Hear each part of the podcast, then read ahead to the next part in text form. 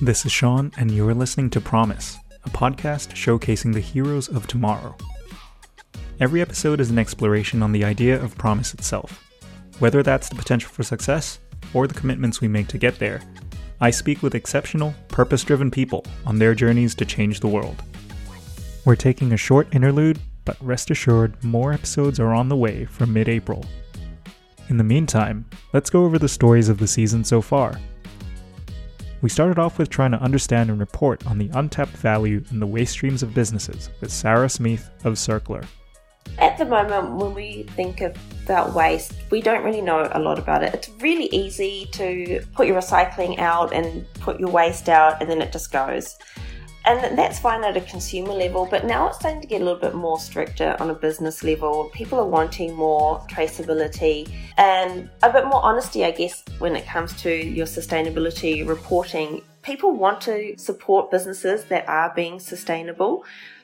But with so much greenwashing going on, it's really hard to choose those businesses. And for some businesses that are doing amazing, they're not even wanting to mention it in case they get accused of greenwashing. So it's quite hard on two different levels there. What we first do is we help businesses understand what their waste is. It's like an ongoing waste audit. Basically, they're able to measure their waste, and without this kind of understanding of what your waste is, how often it's made, and what volumes you're making, you don't know whether it is waste or if it is a resource. How these circular processes play out in the real world can be seen in the products Tina Funder is starting to create with Alt Leather. It depends on the value that you're adding for that farmer. For some, the value might come from just you actually clearing the waste for them and covering the transport costs to remove that from farm. For others, once they realize that it is valuable to you, they probably want to see a profit there as well. I'll start with probably our key ag waste source. We have a supplier. Basically, what they do is they'll harvest their crop and then they're left with all of this sort of tough stems and stalks on their farm after they've taken what's commercially valuable for what they're doing with that crop. And then typically what they do, they can't re-sow for the next harvest with all of that stalk and stem in place. They actually have to remove it. It is 100% a waste and they'll then dry it out and bale it into massive 300, 500 kilogram bales, and then they incinerate that on farm. So, obviously, incineration and decomposition are not ideal. The great part of our story is that we can valorize that part of the process for the farmer by removing it for them.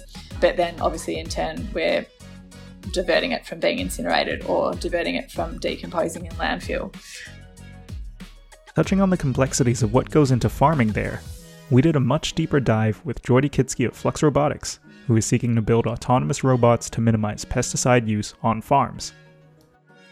When you go in there and there's an onion or a carrot or a steak on the shelf, I think very few people appreciate the amount of work that has gone into that one piece of food being on the shelf.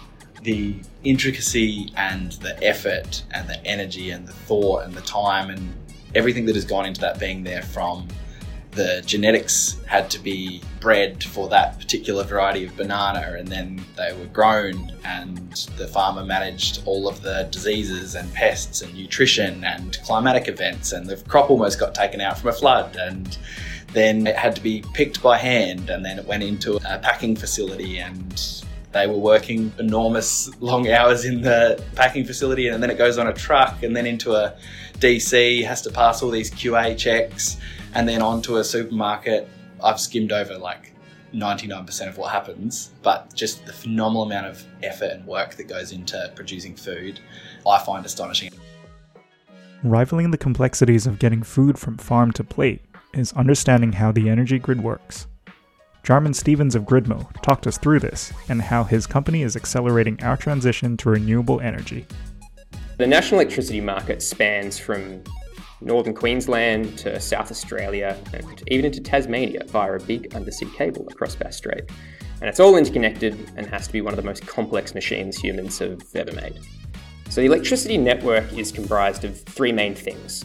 We've got generators, which generate the electricity, the poles and wires that move the electricity around, and the customers, like you and me, who consume the electricity.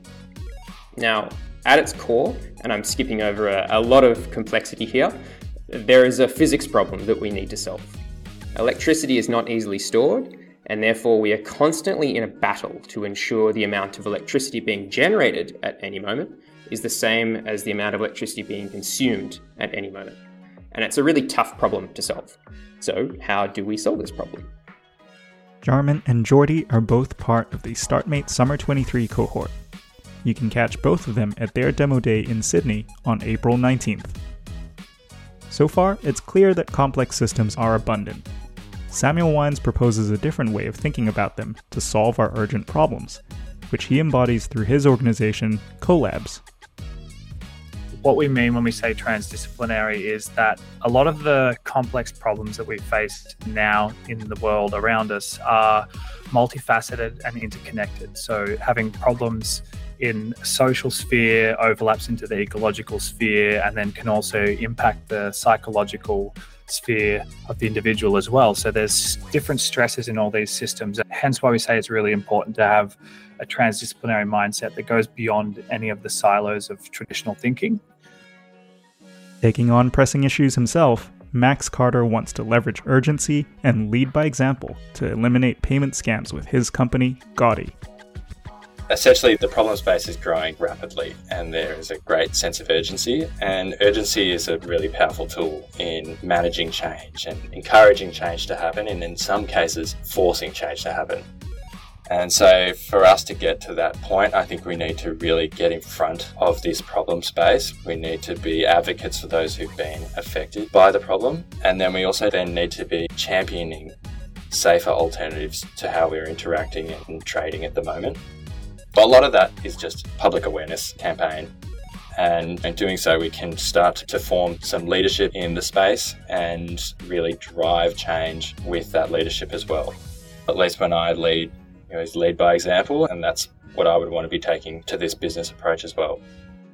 And finally, leading by example is one thing, but what can be done to bring employees on the same journey too? Well, Nikki Togano from Scene Culture has all the answers to that question. Do we have the independence and flexibility to do work the way that we want to do work, essentially? connection, social connection, or in other words, relatedness? Do we feel connected to the people that we work with, the company that we work for, the values that it has, the purpose that we're helping contribute to? And then the third thing being uh, growth or competence or being able to apply our strengths, which is also synergistic to this idea of self esteem as well. So, are we able to play to our strengths in the work that we do too? And ultimately, if you meet those three different criteria of our three basic psychological needs for autonomy, uh, for connection, and growth, that's a much more sustainable way of engaging and retaining employees compared to extrinsic factors such as salaries and bonuses. And that's all derived from positive psychology theory. Thank you so much to all the guests so far. Stay tuned for more in the coming weeks. That's it for today's episode of Promise. Be sure to subscribe to get the weekly episodes on your favorite podcast platform. Do you think you or someone you know would have ideas worth sharing? Send me an email to sean at promise.fm. Otherwise, subscribe and stay tuned to learn from tomorrow's heroes, and what we've got is promise.